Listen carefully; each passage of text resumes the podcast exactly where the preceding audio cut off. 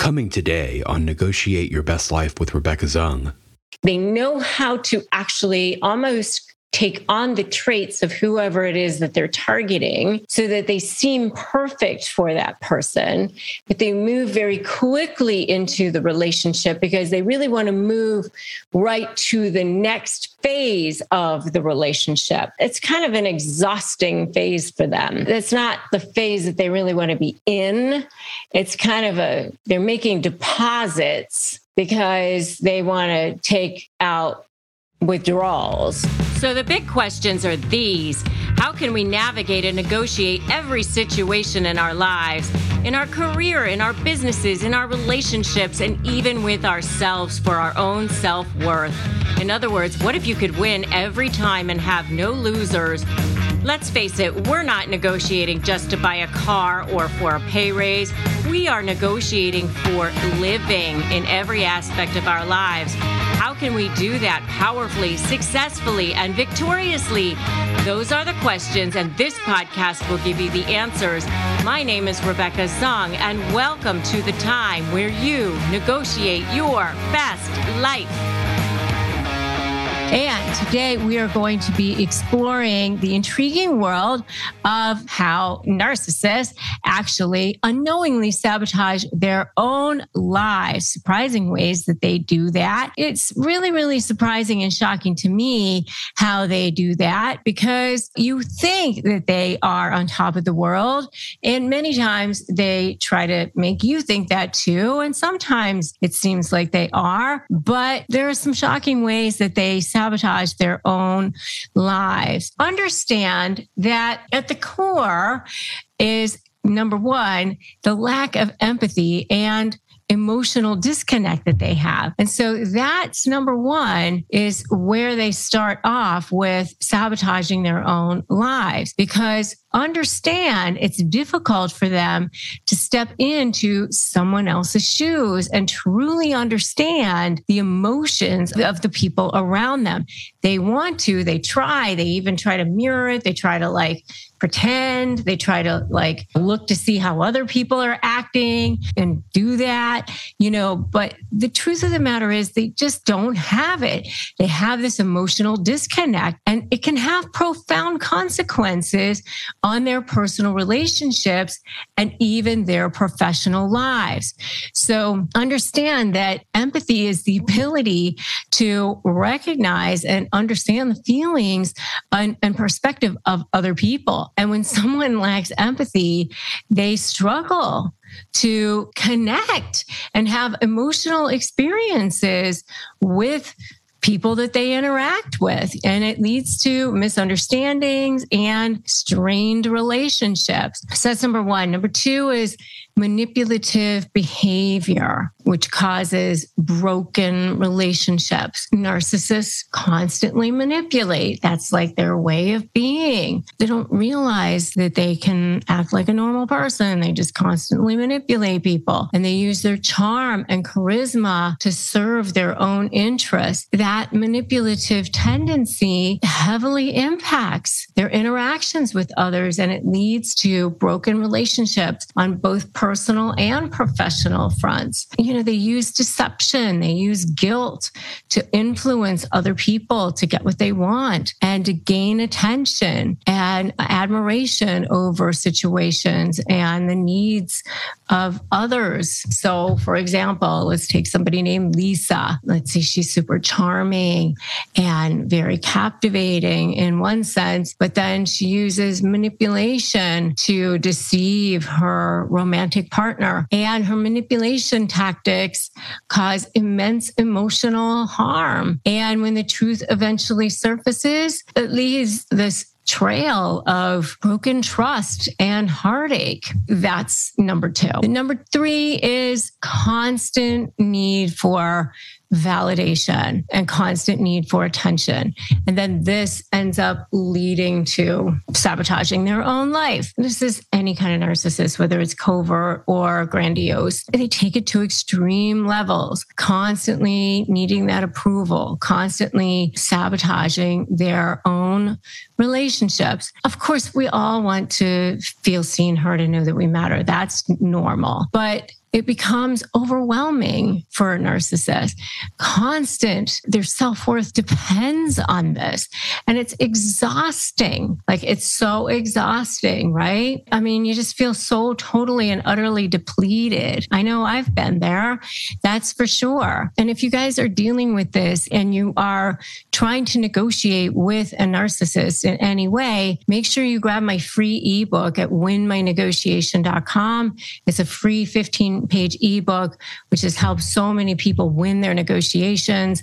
You can get that at winmynegotiation.com. But, you know, an example of constant need for validation and attention would be somebody named Mark, whose life revolved around needing excessive admiration from his friends and his family and colleagues. And his actions were motivated by desperate desire to be the center of attention. But Mark's relentless pursuit of validation left him feeling neglected. He never was able to form genuine connections because everything was built on shallow foundations. It's just like this empty sieve inside. It's like hollow constant, constant, constant. Who wants to fill that all the time? Nobody does. It's just exhausting. If you need additional support, I have a free private Facebook group, Narcissist Negotiators with Rebecca Zung, and you are very, very welcome to join that. It's on Facebook,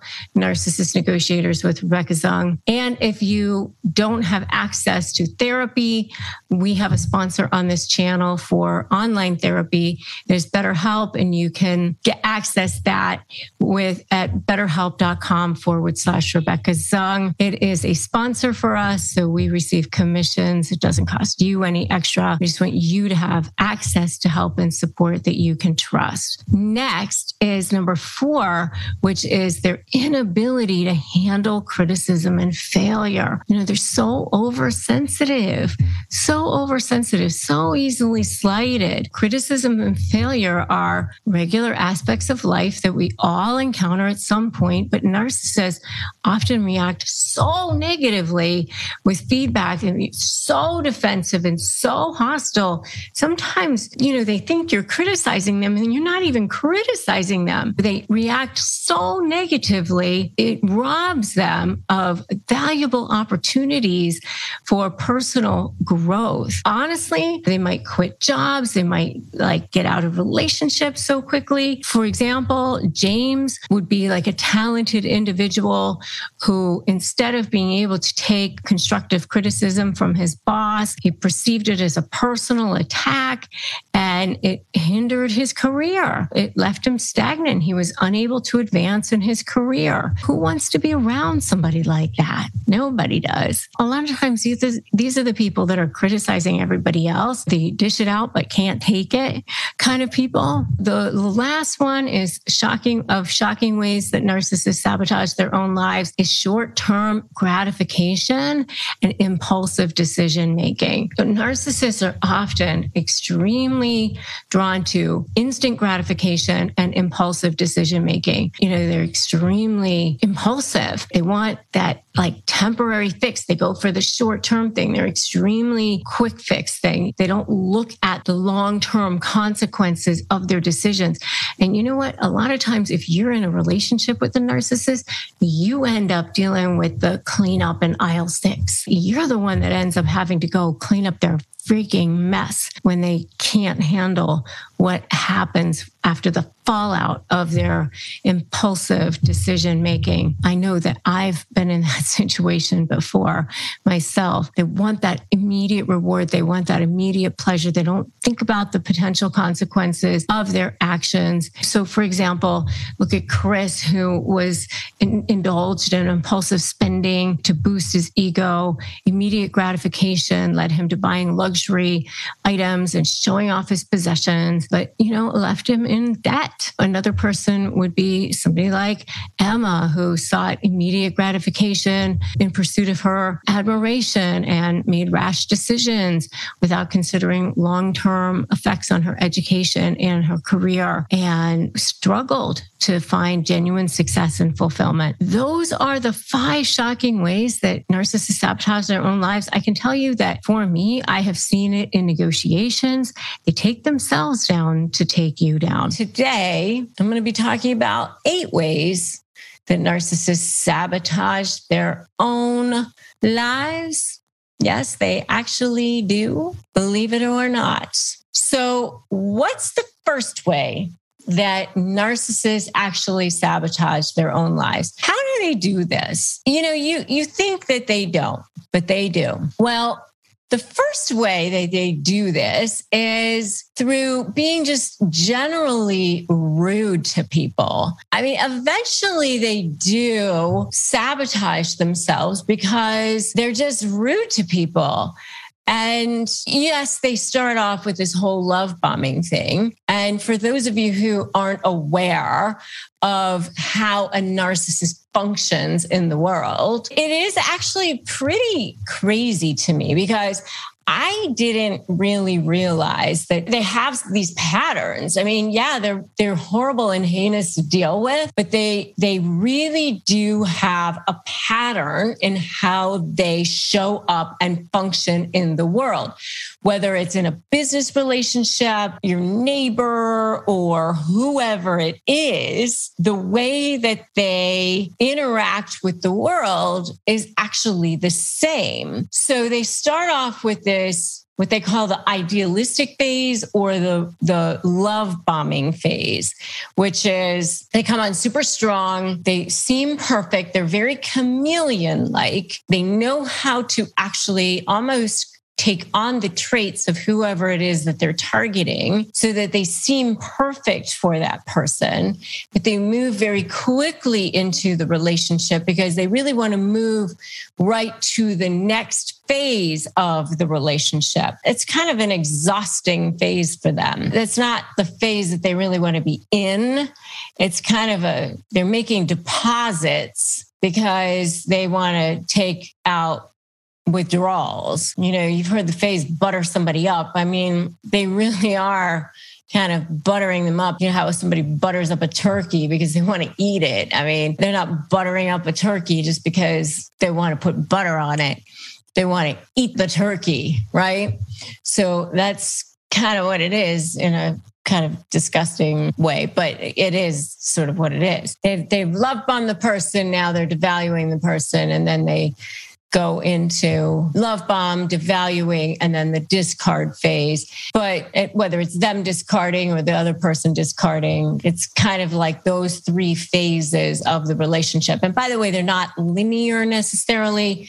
They can go back and forth depending on what's convenient for them. And it's that way, whether it's a covert narcissist or an overt narcissist. And by the way, I have videos on YouTube on the different types of narcissists and, and also on the phases of these narcissistic relationships. It's kind of crazy how I didn't even realize that there were these different phases of the relationship, that there were these different, different types of narcissists or any of that sort of thing. I can tell you this that when I discovered that there was a covert narcissist, the one that I was dealing with in particular was female. At the time, thought narcissists were male.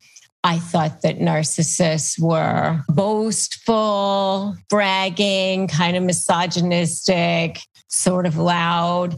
I mean, I had this picture in my mind of what a narcissist was.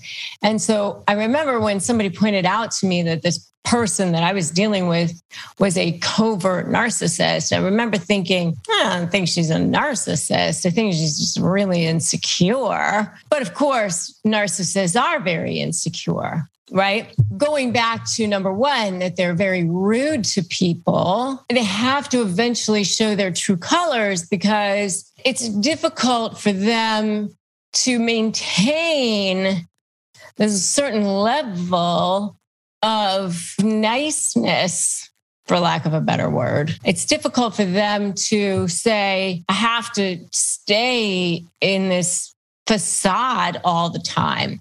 So they do eventually sort of sabotage themselves because they can't hold that. And and I am going to get through eight of these, and, and I'm saving the best one for the end because I have seen this in negotiations where they completely, completely torpedo themselves. Totally to the point where it's almost laughable if it weren't people's lives. You know what I mean? Okay. So that's number one. Number two, number two is they're just completely not self aware. They end up doing this self sabotage because they're not self aware about how they interrupt people, how they can be abrupt to people, how they come off to people. A lot of people don't end up liking them very much, to be honest with you, because they're not self aware. The people who aren't necessarily their targets, you know, the ones that they're working on grooming and conditioning, where they're working really hard to make sure that they're under their spell and their control, they may not realize how they're being perceived by those people. So they may end up kind of self sabotaging with those people. The other way is that they self sabotage because they do have low self esteem. So they may end up sort of not forming the, the best relationships or doing and saying and being and acting in the world in certain ways that cause people to not necessarily want to be around them. So that's number two. Number three, Number three is that they put their own needs first. So, because they put their own needs first, who wants to be around that a lot of times? Who wants to be around somebody who is constantly putting their own needs first, where they're talking about themselves all the time. I've been around people like that, where you're at lunch with them, you're at dinner with them, all they do is talk about themselves. It's a very one sided type of relationship. I've had clients like that. It's a very, very one sided relationship. So if all they're doing is putting their own needs first, then they will end up sabotaging their lives in that way as well. So that's number three. Number four the number four way that narcissists end up sabotaging their own lives is that they are just incapable of forming real relationships. They don't have authentic relationships with people. They don't let people in. They don't really let people see who they are. And that's really sad. So they they're incapable of forming true connections with people. You know, how can they? So they do end up sabotaging their own lives, even with their own children most of the time. You know, a really good example of this I had seen in the mini series with Hugh Grant. I did a, a video on this called The Un- Undoing of the Narcissist. The series was was The Undoing. And by the way, I'm going to just do a little bit of a spoiler here, but you know, he played this upstanding guy who was a physician and he had committed a heinous act I'll just say. For those of you who maybe want to go back and see it, I don't even know if it's still on. It was last year, but he had committed this heinous act and then you know he was trying to get out of it And he was trying to put the responsibility on others let's just say and and the closer and closer that it got to him at the very end he tried to pin it on his own child. And at that point, that's when his wife knew that it definitely had to be him because who would do that? I mean, as far as being incapable of forming real relationships, my God, who would do that? Okay. So that's number four. Number five is that the relationships are just transactional. I mean, that's just another way that they are sabotaging their own lives because it's like, I'll only do something for you if you do something for me what's in it for me. You know, they will never do something for someone unless it's there's something coming back in return. How sad is that? You know, the relationships have to be transactional. And boy, do I know people like that. Uh-huh. I'll only scratch your back if you scratching mine. only if there's something in it for them. And then that is so narcissistic. I mean, it's such a very big, glaring characteristic of a narcissist, that's for sure. So that's number five. Customers are rushing to your store. Do you have a point of sale system you can trust or is it a real POS? You need Shopify for retail. Shopify POS is your command center for your retail store from accepting payments to managing inventory. Shopify has everything you need to sell in person. With Shopify, you get a powerhouse selling partner that effortlessly unites your in-person and online sales into one source of truth. Track every sale across your business in one place and know exactly what's in stock. Connect with customers in line and online. Shopify helps you drive your store traffic with plug and play tools built for marketing campaigns from TikTok to Instagram and beyond. Get hardware that fits your business. Take payments by smartphone. Transform your tablet into a point of sale system or Shopify's POS Go mobile device for a battle tested solution. Plus, Shopify's award winning help is there to support your success every step of the way. Do retail right with Shopify. Sign up for a $1 per month trial period at shopify.com slash best life, all lowercase Go to shopify.com slash bestlife to take your retail business to the next level today. Shopify.com slash bestlife. This show is sponsored by BetterHelp.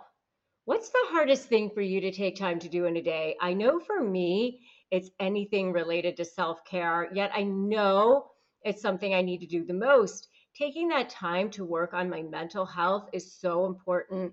And that's why I know so many years ago that therapy was one of the best decisions of my life. It's truly been a game changer for me. So if you're thinking of starting therapy, I seriously encourage you to try BetterHelp. It's in, it's entirely online. It's designed to be convenient, it's flexible, and it's suited to your schedule. All you have to do is fill out a brief questionnaire you get matched with a therapist that's perfect for you, and you can switch at any time for no additional charge. Learn to make time for what makes you happy with BetterHelp. Just visit betterhelp.com slash negotiate today to get 10% off your first month. That's betterhelp, H-E-L-P dot com slash negotiate. Number six is how they act outrageously sometimes. And then people will definitely see it. And that is a huge red flag of a narcissist.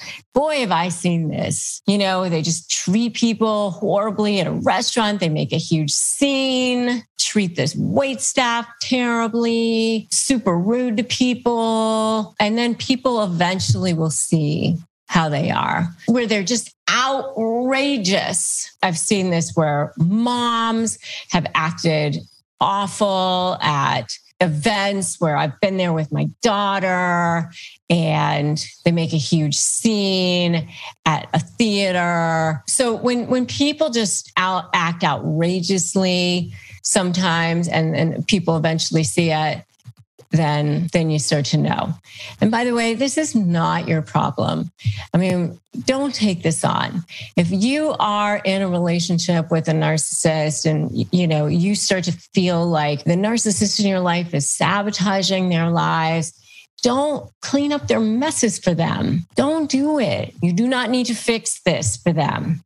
Okay. Next, they go too far. They go too far. I mean, this is beyond even acting outrageously. You know, they go too far with other things too. They go too far with how they behave even within a relationship. It doesn't even have to be public. They push somebody's buttons with within a relationship where the person within the relationship just finally says, I'm done. No, thank you. you. You finally snap. You finally go, you know what? I don't think I want to do this anymore.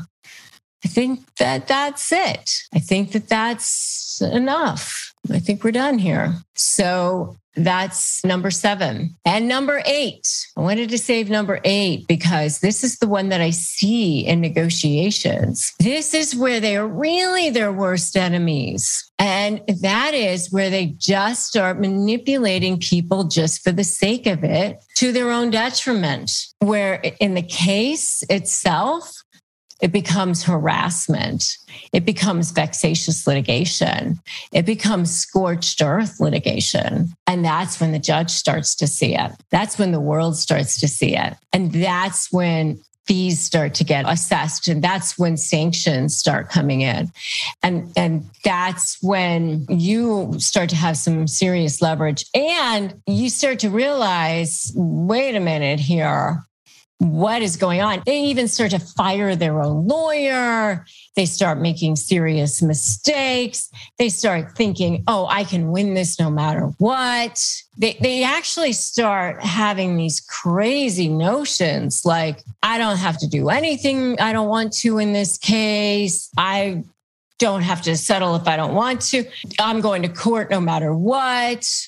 They make ridiculous demands I've had people say to me, I'd rather pay you than her, you know, ridiculous things. They really become their own worst enemy because they're just blinded by, I just want to make the other person suffer. And that is when they really are sabotaging their own lives. And by the way, you think, oh my God, nobody's ever going to see it let me tell you, the world does eventually see that. Judges do see that, mediators see that, lawyers do see that. You do have to trust that the system sees it, the world will see it, and that justice and equity and fairness will prevail. But let me just tell you something that I tell people all the time, and that is that if you don't believe that you can win, nobody can help you. You have to believe that you can win first.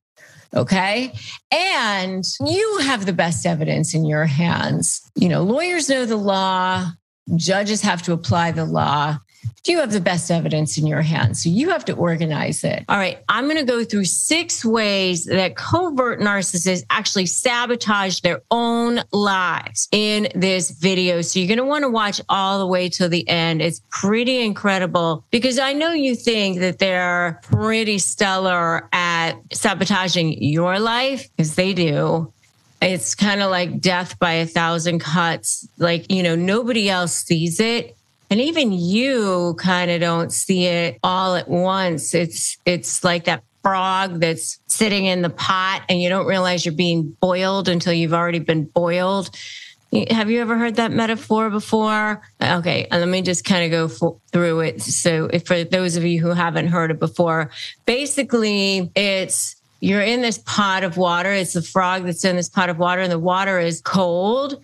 And what happens is the frog doesn't realize as the water is getting warmer and warmer and warmer, and they don't get out.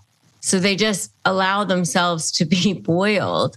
And that's what happens with those of us who are dealing with covert narcissists because it's such a slow thing that you don't really realize what's happening until it's already been done. Six ways that covert narcissists sabotage their own lives. They actually do sabotage their own lives. I'm going to go through that with you right here. Number one is that they can't control their own emotions. A lot of times they do in front of other people, but there are times that they literally snap or they they say things that are wrong or they do things that are wrong in front of the wrong people or in front of you.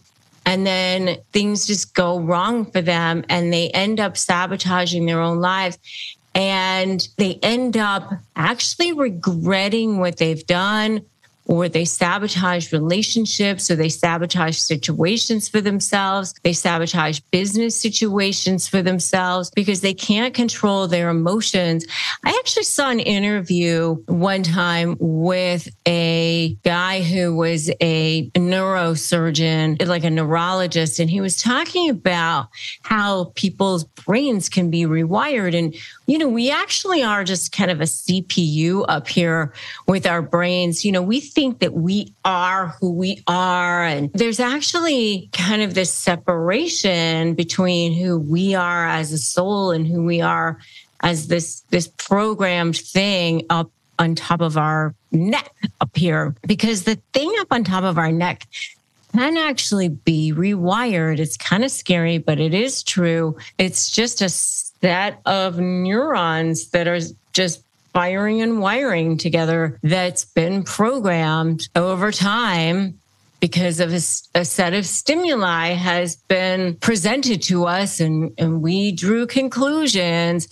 But there's this cerebral cortex that's like the reasonable part. And then there's this limbic brain that's kind of the older part of our brain, the older part of our development as humans that is ruling our emotional part of us. And if we can't get a, a, a hold of that, and what, what this neurosurgeon was saying is that the most important skill that we can possess as humans is this ability to be able to control our emotions. That is the most important skill that we can have as humans. Because if you can't get a, a, a hold of your emotions, then, you know, it wreaks havoc in your lives. And that's what happens with nar- narcissists. You know, they very often can't get a hold of their emotions because their limbic system, their limbic brain wasn't fully developed because of the trauma that was caused to them as children.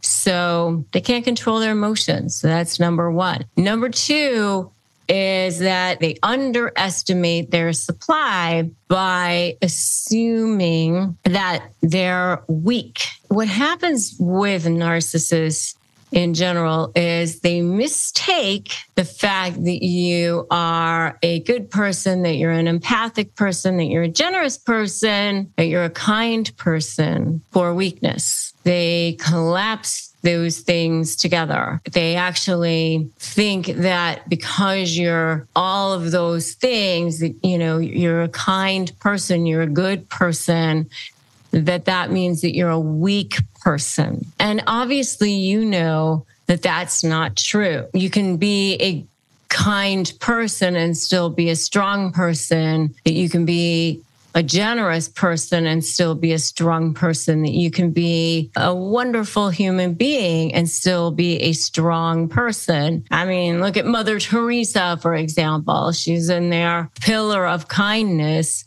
in Calcutta taking care of lepers and the things that she was doing on a daily basis. She was two feet tall or whatever she was. And, you know, clearly she was a strong, strong, strong person. You know, I don't think anybody would have said that she was weak. You know, they underestimate their supply by assuming that they're weak. So that's number two. Number three is kind of the opposite they overestimate themselves. And boy, do I see this a lot in negotiations. They really overestimate themselves. They really believe, and, and this is, you know, kind of goes hand in hand with underestimating you, by the way.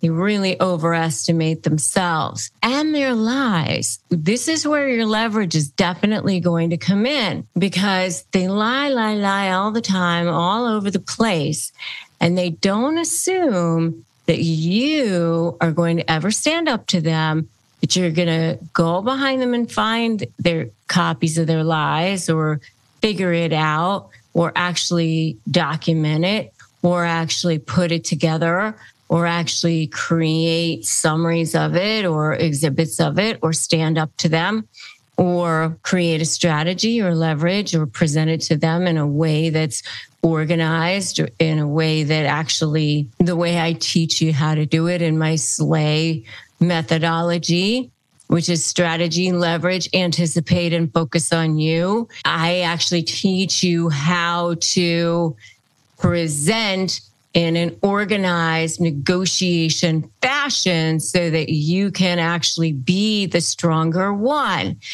But they underestimate you, they overestimate themselves, they don't anticipate that their lies are ever going to catch up with them. Unfortunate for them, wonderful for you. Let yourself be underestimated, by the way. You can't have an ego in this. Allow their ego to be their downfall. As long as you give them rope, they will hang themselves with it. They will. Give them rope to hang themselves. Give them rope to hang themselves.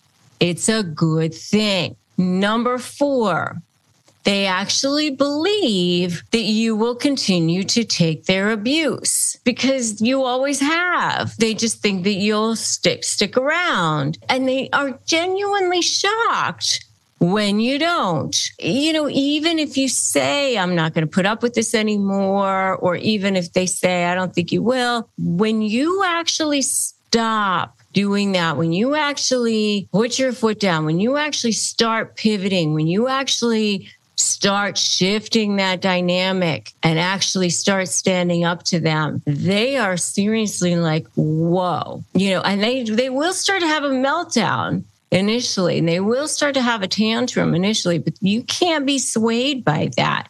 You can't worry about that. That's terrorist tactics. It's okay. You will survive. It's like a two year old having a tantrum on the floor. You got to allow the two year old to have the tantrum. It will get worse before it gets better, but that's okay because eventually it does get better. So that's number four. Number five is they hold grudges. They hold big time grudges. They don't forgive. It makes for them to have lonely lives and it holds them away from people and it sabotages their relationships with people and it doesn't allow for them to have good connections with people. It keeps them away from people who might actually have truly loved them, which is very, very sad. Narcissists inherently don't believe that they're truly lovable. And so they don't feel good about themselves inside. They end up being able to have good relationships with people anyway, any narcissist at all. That's why you can't go down with the sinking ship you got to move on because it's time for you to move on. That is number five. And I said I was going to give you six ways that covert narcissists sabotage their own lives. And I've given you five so far, five ways that nar- uh, covert narcissists sabotage their own lives, which means there's one more left. That is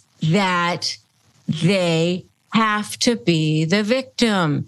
They have to be the victim, regardless of whether or not it costs them a relationship. I've seen them allow it to cost them family relationships, then it makes them look like a victim, you know, because they'd rather be a victim than actually even have a, a real relationship, which is super sad. You know, they, they'd rather have people feel sorry for them, have people go, Oh, that's terrible. I can't believe this. I can't believe that this would happen to you than actually have a real relationship with members of their own family because they'd rather have the attention from other outside sources feeling sorry for them. That's how sad and pathetic they can be because they need to be the victim.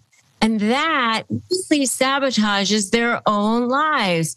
That's how empty they feel. Instead of actually having a genuine, loving, whole, complete relationship that's filled with joy and light and peace and really experiencing the wholeness of what life has to offer. They're down in this low level vibration of sadness and guilt and bad feelings. It's just horrible. They do everything they can to get sympathy from other people and and making poor choices and talking bad about others. And, you know, their lives are just always this woe is me. And I mean, that's total self sabotage. Who wants to live in that space? Not me. That's the worst way that covert narcissists can sabotage their own lives. That's a space you don't want to live in you do not want to live in. You want to live in a place where you are living in feeling fulfilled. Life is so short. It will be over before you know it. I mean, when you think about how little life you actually have. I heard a, a, statistic one time that if you subtract out the time you're sleeping and the time you're eating and the time you're driving and the time you're actually doing all the things you have to do. It's like how much time you actually have left on this planet? I, I, think uh, for me, I have left like, I don't know, eight years or something. It's not very much. And I sure as heck don't want to spend it feeling anything but vibrance and lightness and joy and waking up in the morning feeling excited about life and happiness and peace and fulfillment. And that's what I want for you too. Coming up, more on Negotiate Your Best Life with Rebecca Zung. If they didn't know it was wrong, why would they lie and deny it? Obviously, they would just say what they were doing, but they know that they have to lie and deny about it. That's again proof that they know their behavior is wrong. Are you struggling with a narcissist in your life, whether it's a family member, a friend, a business partner, a soon to be ex, whoever it is, are you ready to shift that power dynamic, but you're just feeling like you cannot win, like everybody is believing their lies, and you're just feeling like there's just no way that you can shift that power dynamic? I've got a brand new masterclass for you. I'm sharing all my secrets, and so that you can finally take back your power and break free from this hell emotionally, physically, and spiritually. I've never done this free masterclass before. Go to Break Free from Hell and sign up. Come be with me and get my secrets so that you can finally take back your power and break free. Break free from hell and let's do this.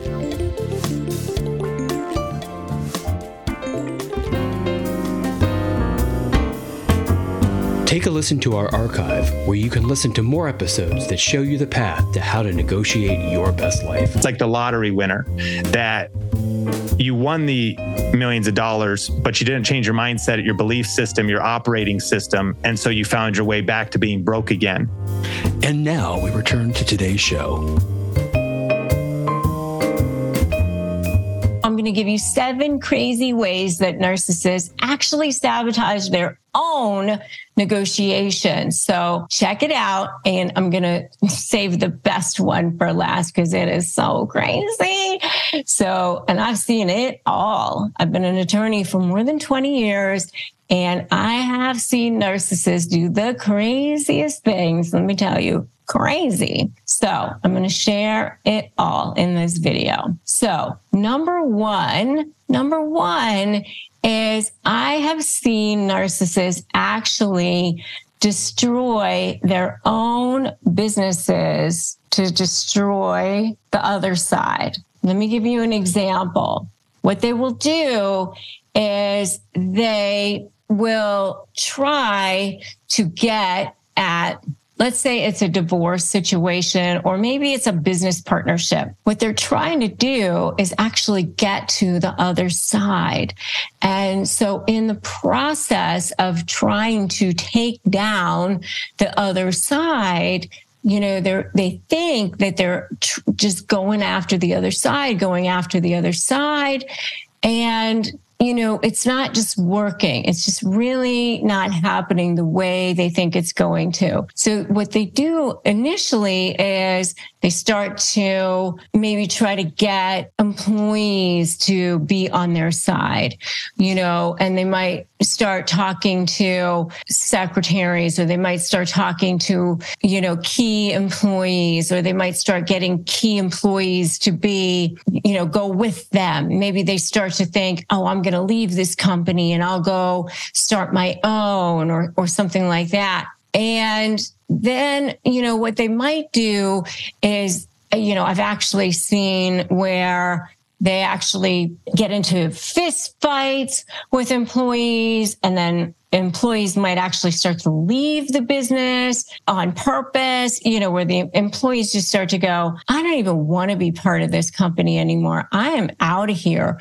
Or they start to have, you know, inappropriate conversations with clients where the clients start figuring out what's going on. You know, the clients just start to go, I don't really want to be involved with what's happening here anymore because it's just, there's too much chaos going on here. So, you know, that's sort of an inadvertent situation. But sometimes they might just say, I'm not going to work anymore because if I can't have it the way I want it, I'm not going to try to generate business anymore.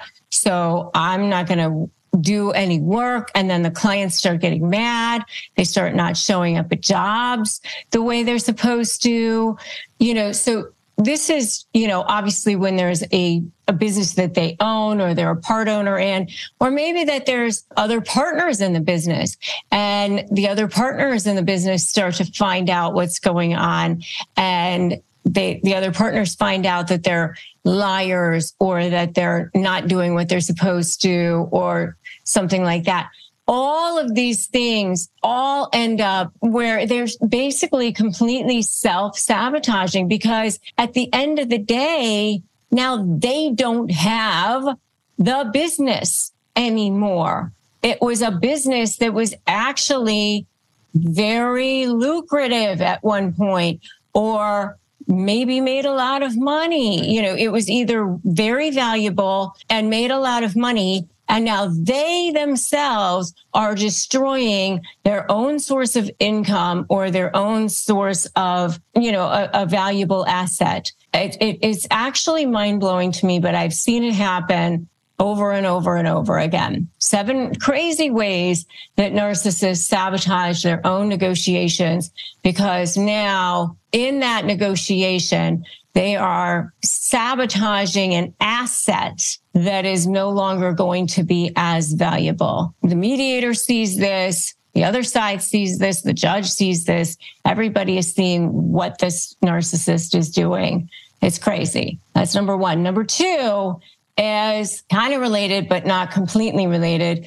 And that is that they let their emotions take over. They let their emotions take over and they end up doing something stupid. And this could be, you know, in the business, but it could be in other ways too. You know, it could be in the negotiations themselves. It could be right in the room, in the mediator's room. It could be with the kids. You know, I've seen where they take the kids and leave the country or I saw my own client one time decide to sign an alimony check with crayon with his left hand when he was right handed.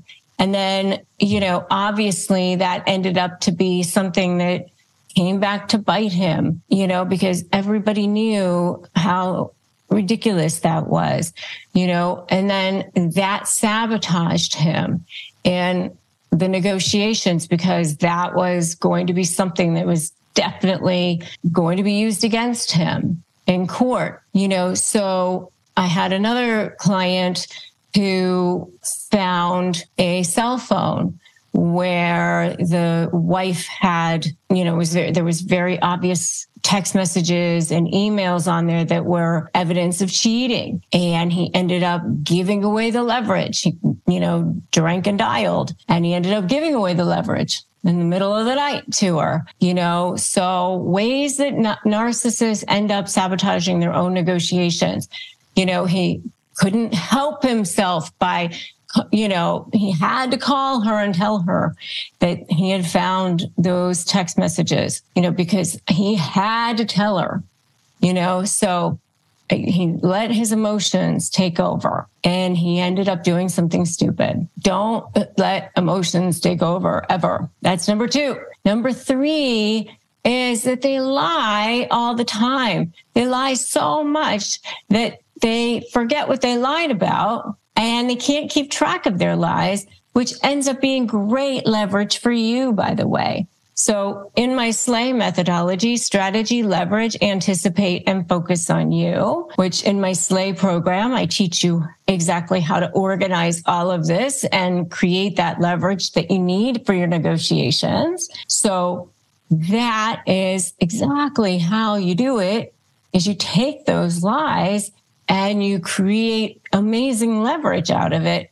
Because number three is that they lie and they don't even remember what they lied about. Okay. So that totally ends up sabotaging themselves. They completely, they lie about things they don't need to lie about and they lie about things that are t- completely verifiable. It's ridiculous. So that's number three. Number four Number four is that they transfer money to bank accounts, you know, where that's verifiable as well. You know, you can see it on the bank statements. They transfer money to offshore bank accounts. They hide money. They withhold money. It's another whole thing they do. Everything with money that's just ridiculous. That's just stupid. And all that's verifiable because it shows up on the statements. And that ends up being a complete sabotage against them in negotiations because that ends up being leverage against them as well. You know, so they end up moving money around, taking money, withholding money, not paying things on time or whatever. So that's number four. Number five is if you are in litigation with them during the negotiations is that they end up ignoring court orders and over litigating. Again, this is something that is so great for you because you can use this against them as leverage in negotiations. Because remember, narcissists don't want to be exposed. That is your best form of leverage. Remember, you're looking at different forms of supply. And that's how you potentially build your leverage is what is their biggest Achilles heel, right? Their biggest Achilles heel is how they look to the world. That's their, that's their supply and they don't want to be exposed. So if you look at how can you potentially expose them, it's who do they not want to be exposed to? One of the people that they definitely don't want to be exposed to if you're litigating is the judge. And if they've been ignoring court orders and they've been over litigating, you can bring that to the judge's attention and say, uh, Your Honor, this person has been ignoring your court orders or over litigating this case. And one of the things a judge hates more than anything, their sins against the court right? Make sure you let them know. Hey, they've been ignoring court orders. Definitely let them know that. All right. So that's number five. And it's all part of the whole karma.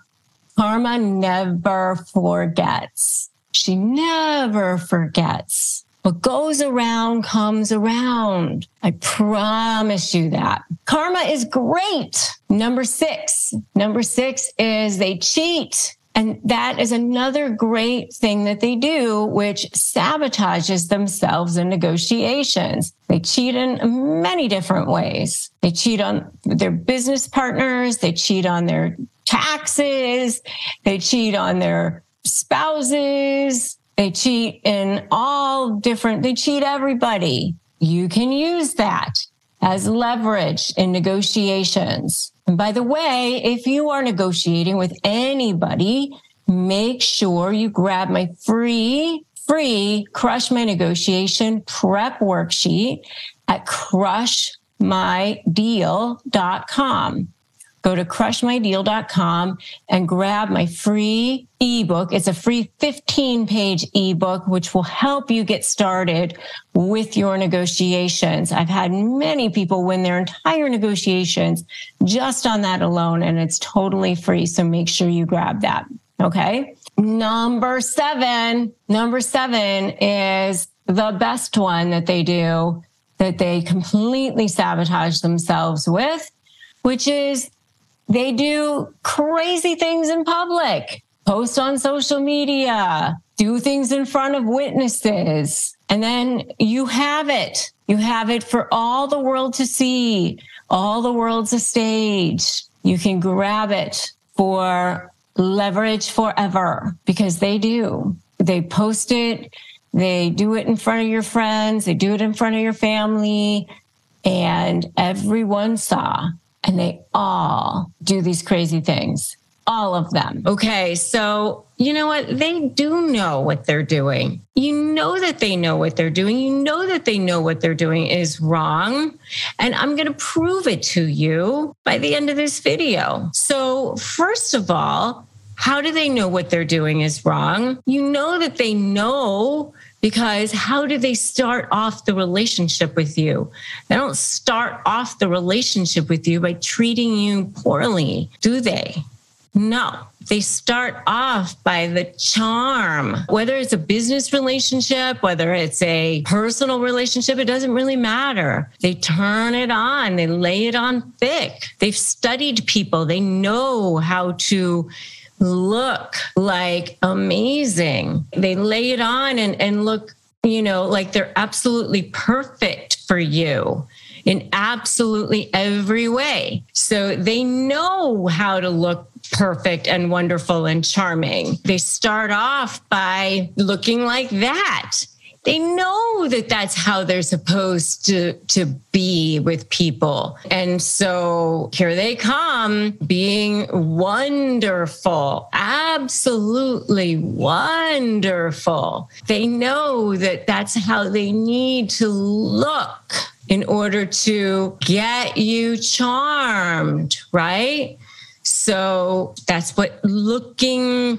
wonderful looks like. That's how they start off the relationship, looking wonderful let me get that for you. Let me help you. Let me be as wonderful as I can be. So that's that's proof number 1. I know that in order to get you to think that I'm wonderful, I need to to seem wonderful to you. So that's number 1. And number 2 is if you catch them doing something that they're not supposed to do, what do they do? Lying and denying right? I mean, if they didn't know it was wrong, why would they lie and deny it? Obviously, they would just say what they were doing, but they know that they have to lie and deny about it. That's again proof that they know their behavior is wrong, proof that they know it's unacceptable. Because if they didn't know what they were doing was unacceptable, they would just tell you, right?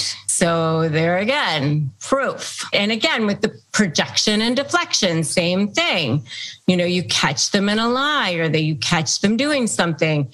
They project and deflect, same thing. Same thing with their double lives. They all lead these double lives you know they have this sort of face that they don't show people and then they have this face that they show people.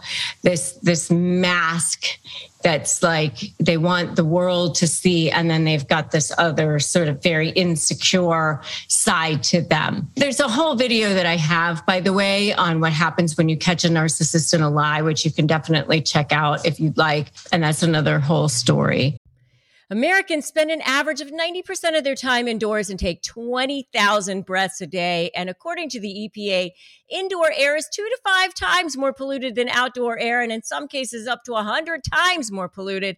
And data shows that air pollution is responsible for up to 7 million premature deaths globally.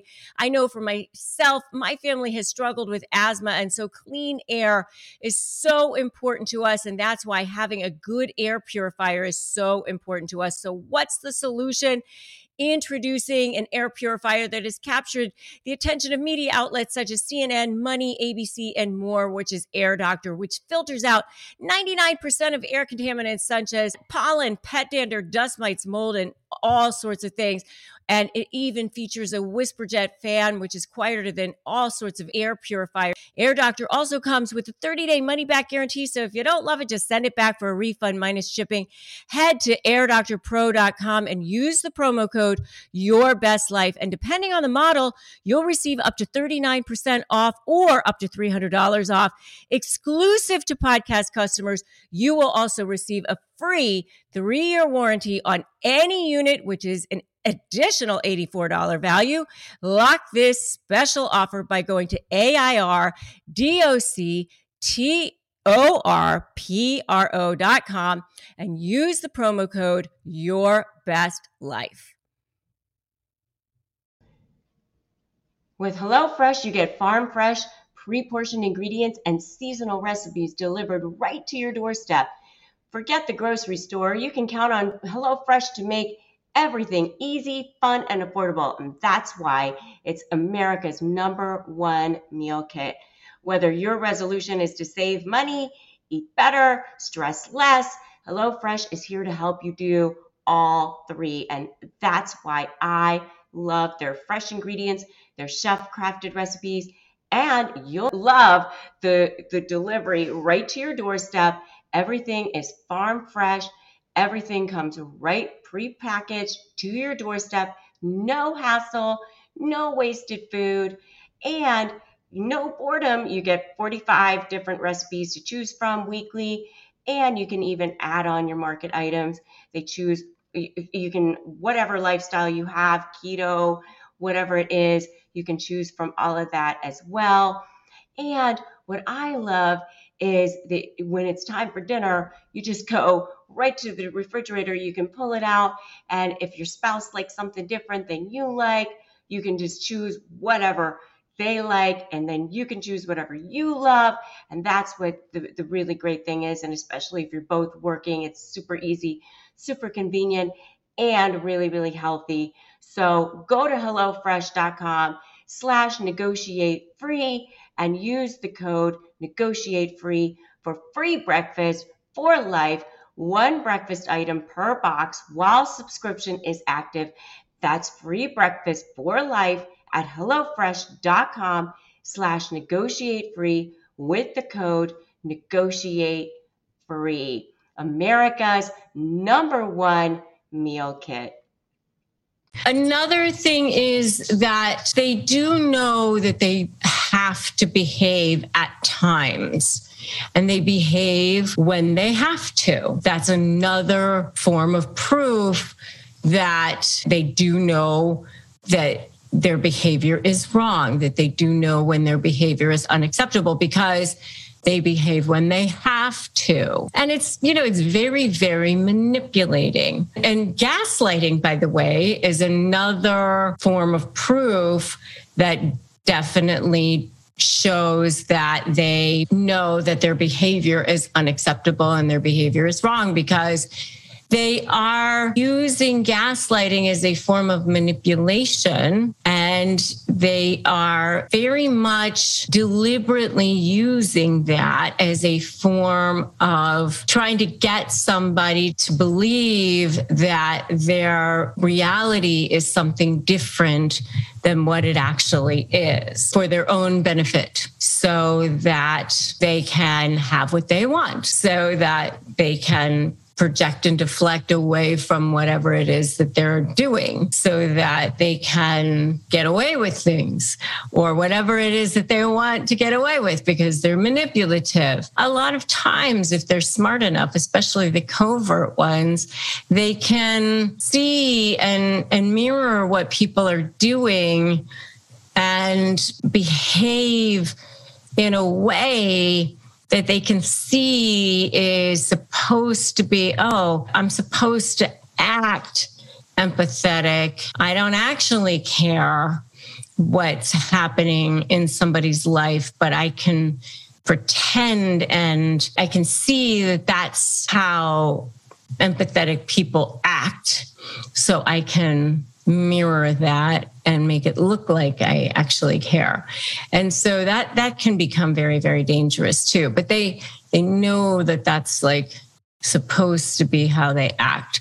But then when push comes to shove, you can find out you'll find out the real story and you'll see oh, like they didn't actually care.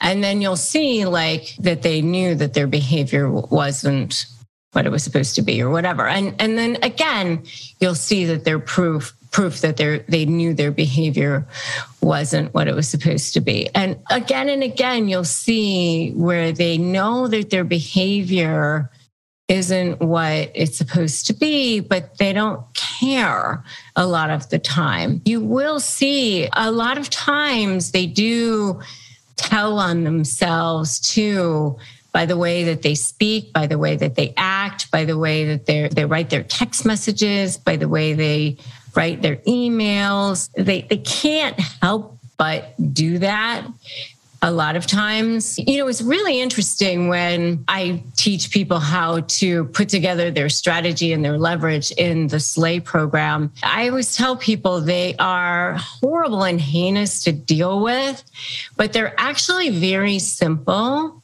in the sense that their playbook is kind of the same.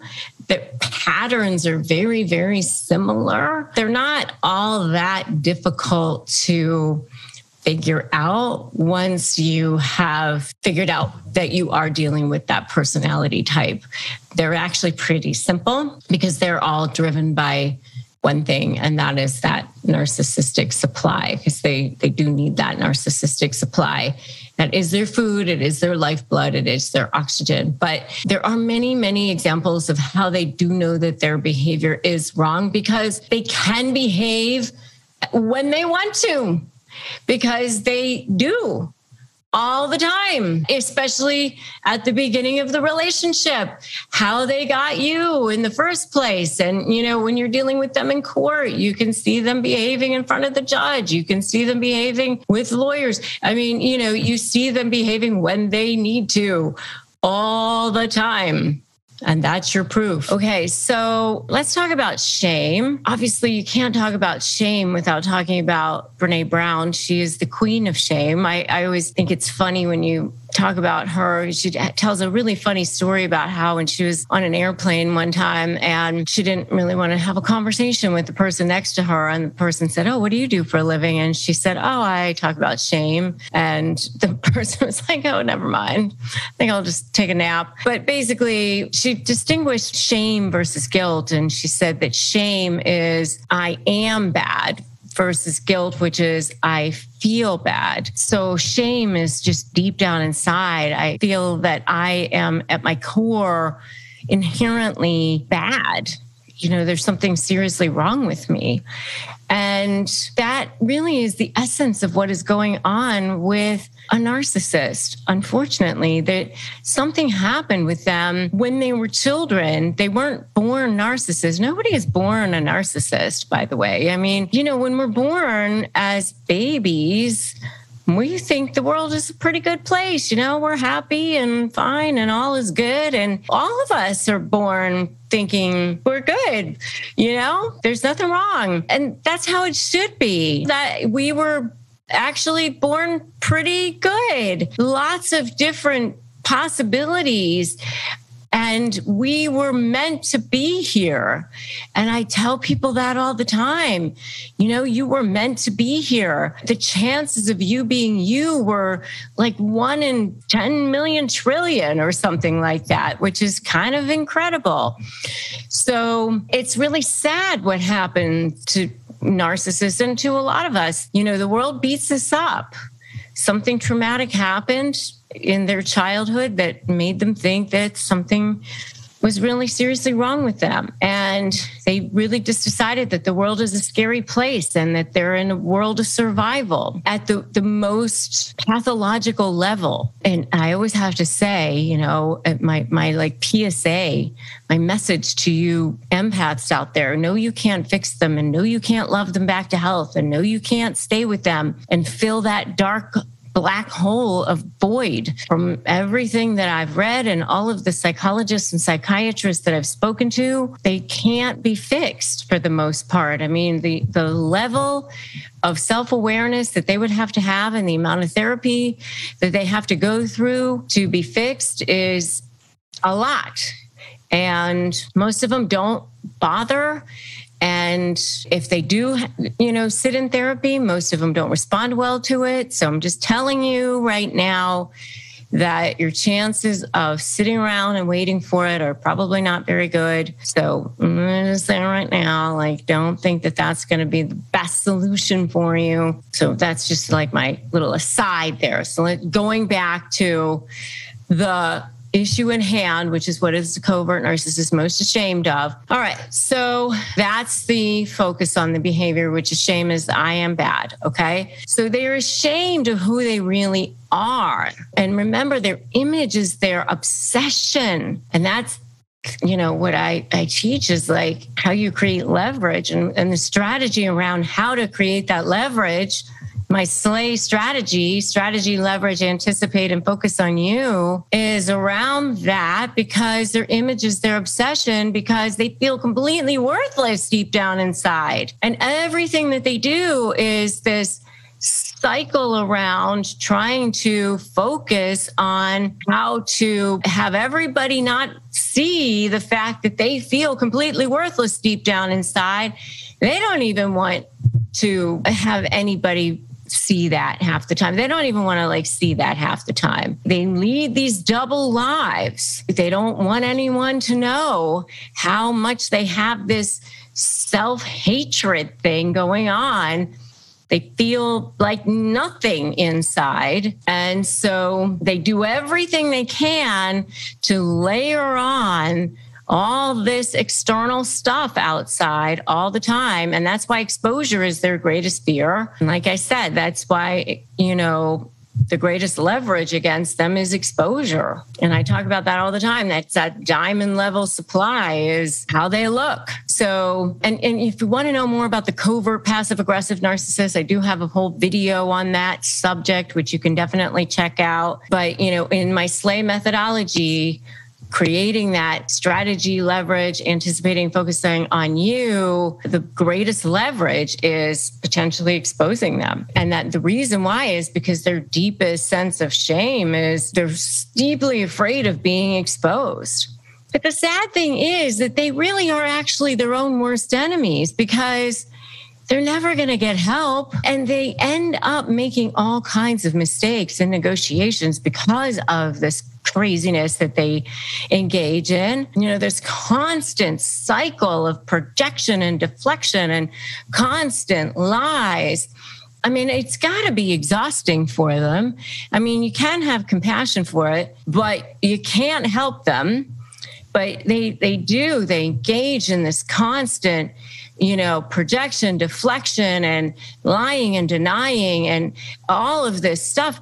But they're doing this all the time so the people don't see who they really are because their deepest sense of shame, the thing that they're the most ashamed of, is that they they have this deep sense of, of self-hatred. The deep sense of shame is I am bad, that I hate myself that that is and i say that all the time that the narcissist is way more afraid of you than you are of them. And when you start to push back against them, they will start to eventually back down. They're always the worst right before they're ready to give up. That is what happens. I mean, it's like a two year old having a tantrum on the floor. They always like scream the loudest right before they're ready to give up. But they do always end up giving up. So don't you give in. I mean, they only win if you give up. Five, unspoken regrets of narcissists. They don't talk about it because they don't want you to know that they can be weak but they can. They have regrets sometimes. They're not the same kinds of regrets that regular, reasonable people have. You know, regular, reasonable people can regret things like normal people have, you know, but these are their own special kinds of regrets.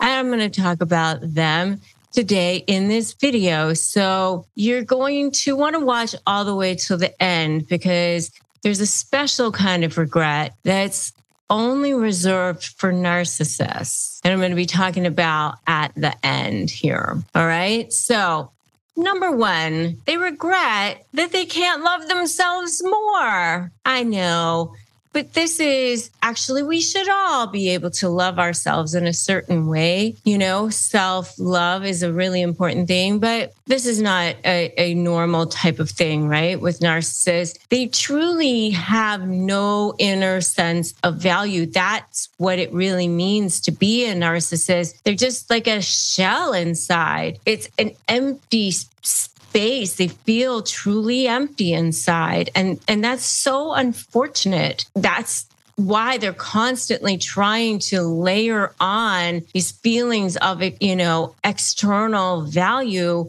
from external sources which we call narcissistic supply.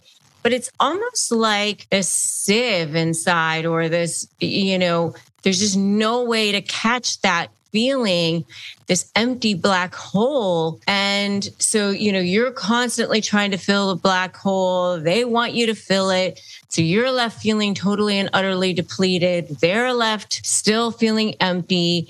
And, you know, it's this endless cycle, unfortunately. I always say that they're sort of like the hollow chocolate Easter bunnies. You know, they look very pretty on the outside, but inside there's nothing going on. And unfortunately, they really do regret being unable to love themselves more.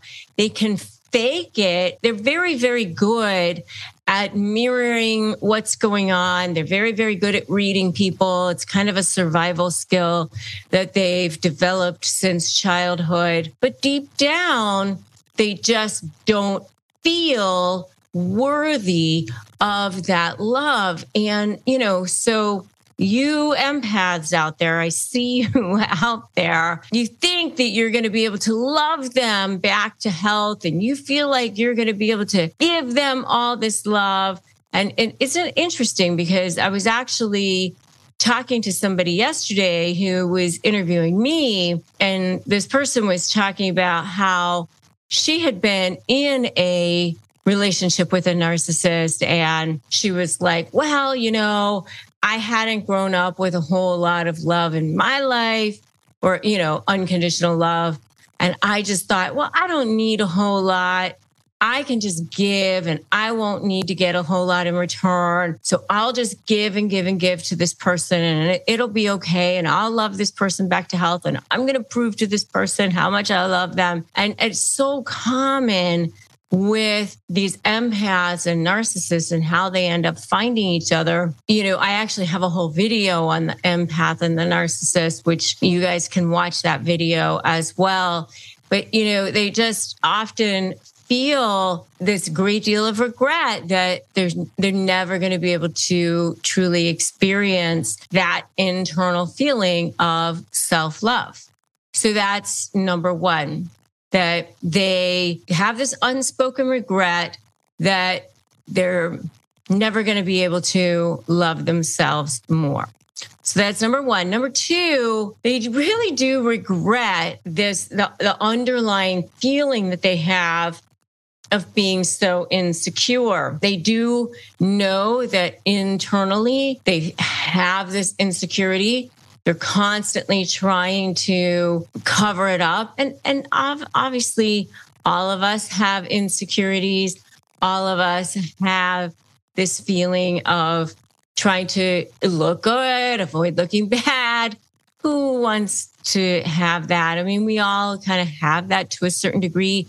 And narcissism is you know, on a spectrum. But if you truly have narcissistic personality disorder, this insecurity leads them to engage in defensive, aggressive behavior, which causes them to put people down, start arguments, especially on, you know, holidays, people's birthdays, you know, if they feel like they're going to be threatened in some way, if they feel like they're not going to be the center of attention, all of the things that narcissists do, right? That cause them to be narcissists. And ultimately, it ends up damaging their relationships and creating unpleasant environments for everybody around them and everybody involved. And, and ultimately, their insecurities many times sabotage their relationships and, sab- and sabotage a lot of things for them in, in a lot of ways they sometimes don't even realize because people just don't want to be around them. They do regret this deep down feeling of insecurity. They have this split thing going on because they have this true self and this false self going on constantly. This false self is this uh, outside personality that they've created, and the true self is the one in, internally that they have. So that's number two. Number three is sometimes they regret not being able to control their emotions because depending on the level of, of narcissist that you're dealing with, they really don't have the ability to control their emotions how a narcissist was formed, created, was during childhood when they were constantly exposed to trauma, their brain was in this fight or flight mode. When all of us are in fight or flight mode, our brain emits chemicals in order to allow us to be better, stronger, or faster so that we can run, so that we can fight, so that we can, you know, take care of ourselves. But those chemicals caused their brains to actually have, you know, arrested development, that limbic part of their brain. And what happens with narcissists is that part of their brain, that limbic part of their brain, was not then fully formed when they are then presented with situations where they feel that they are threatened, then that narcissistic injury then becomes triggered and that narcissistic rage then comes flying out and you are dealing with somebody who is not rational and not reasonable. And they then are being controlled by their emotions and not by being a rational, reasonable adult at that point. And it can lead to outbursts of anger and hurtful words, and they say things in the heat of the moment. And this lack of emotional control can cause them to be unstable and unpredictable, which can be obviously very off putting to others. I think that sometimes they do regret that because, again, it sabotages relationships. It can sabotage business deals for them at times. You know, many times we'll never regret that they'll say, Oh, that's how I wanted it. I didn't like that person. That's how it should have gone in the first place. So that person's a loser or whatever it is that they're going to say about it. They will oftentimes regret that that's how it ended up going down. And they'll oftentimes regret their behavior in that moment. So that is another unspoken regret of a narcissist. So five unspoken regrets of narcissists. Number Three is they regret not being able to control their emotions. Number four is they do regret that they can't empathize with others. And this is something that they do recognize that regular, reasonable people, normal human beings do have that ability. And, you know, covert narcissists do develop the ability to mirror or say the right things. So if they're a true narcissist, they know that they don't actually feel it inside. And if you're with a covert narcissist for a long period of time, you inherently know that they don't actually feel it. You, you have that feeling in your gut that that person doesn't actually care. You can, you can tell when somebody truly cares and or when somebody's actually just going through the motions or saying the words a true narcissist just doesn't actually care if somebody's child died or dog got run over in the street or whatever. They don't actually care about those things and they have to learn how to pretend to feel things for others or fit into society in that way because they don't actually, you know, they have to remember to say the right things or remember to care or know what it looks like to be understanding. You know otherwise they they know that they're they're not going to fit in so they wish and have regret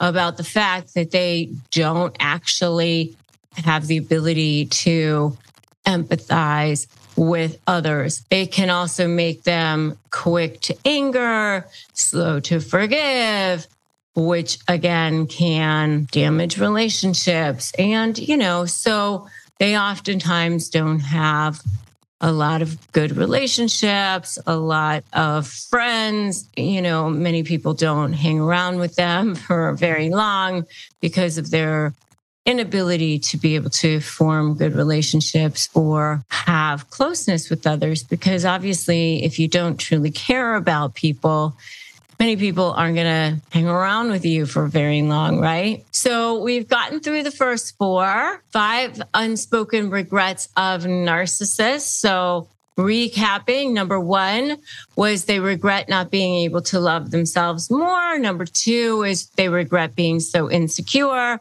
Number three was they regret not being able to control their emotions. Number four was they regret not being able to empathize with others. Who can guess what number five is?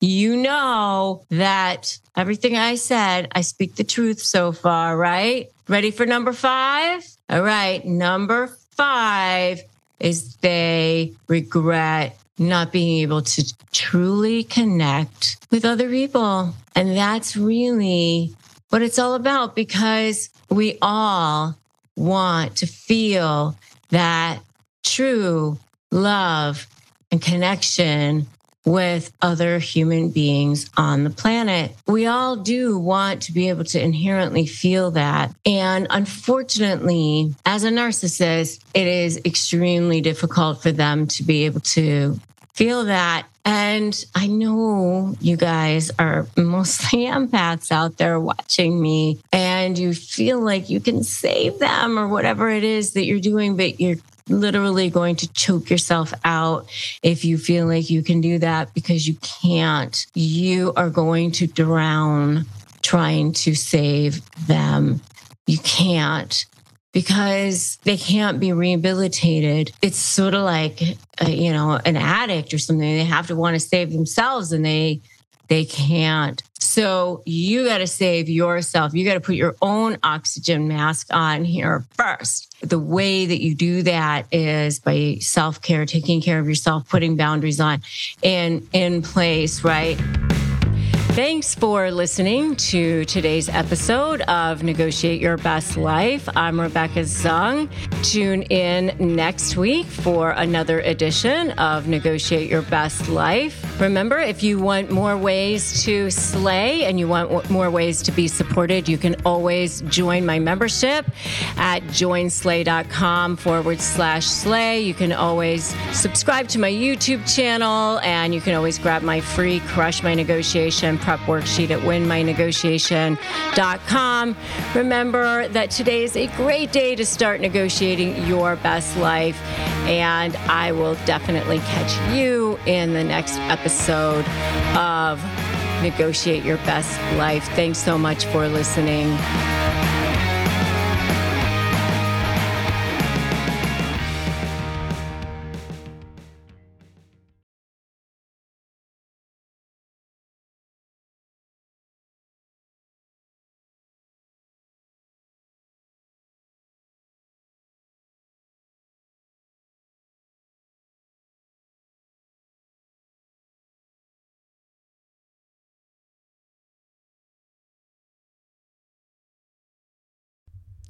Hey, Slayers, I'm here to tell you about a new podcast I'm excited about.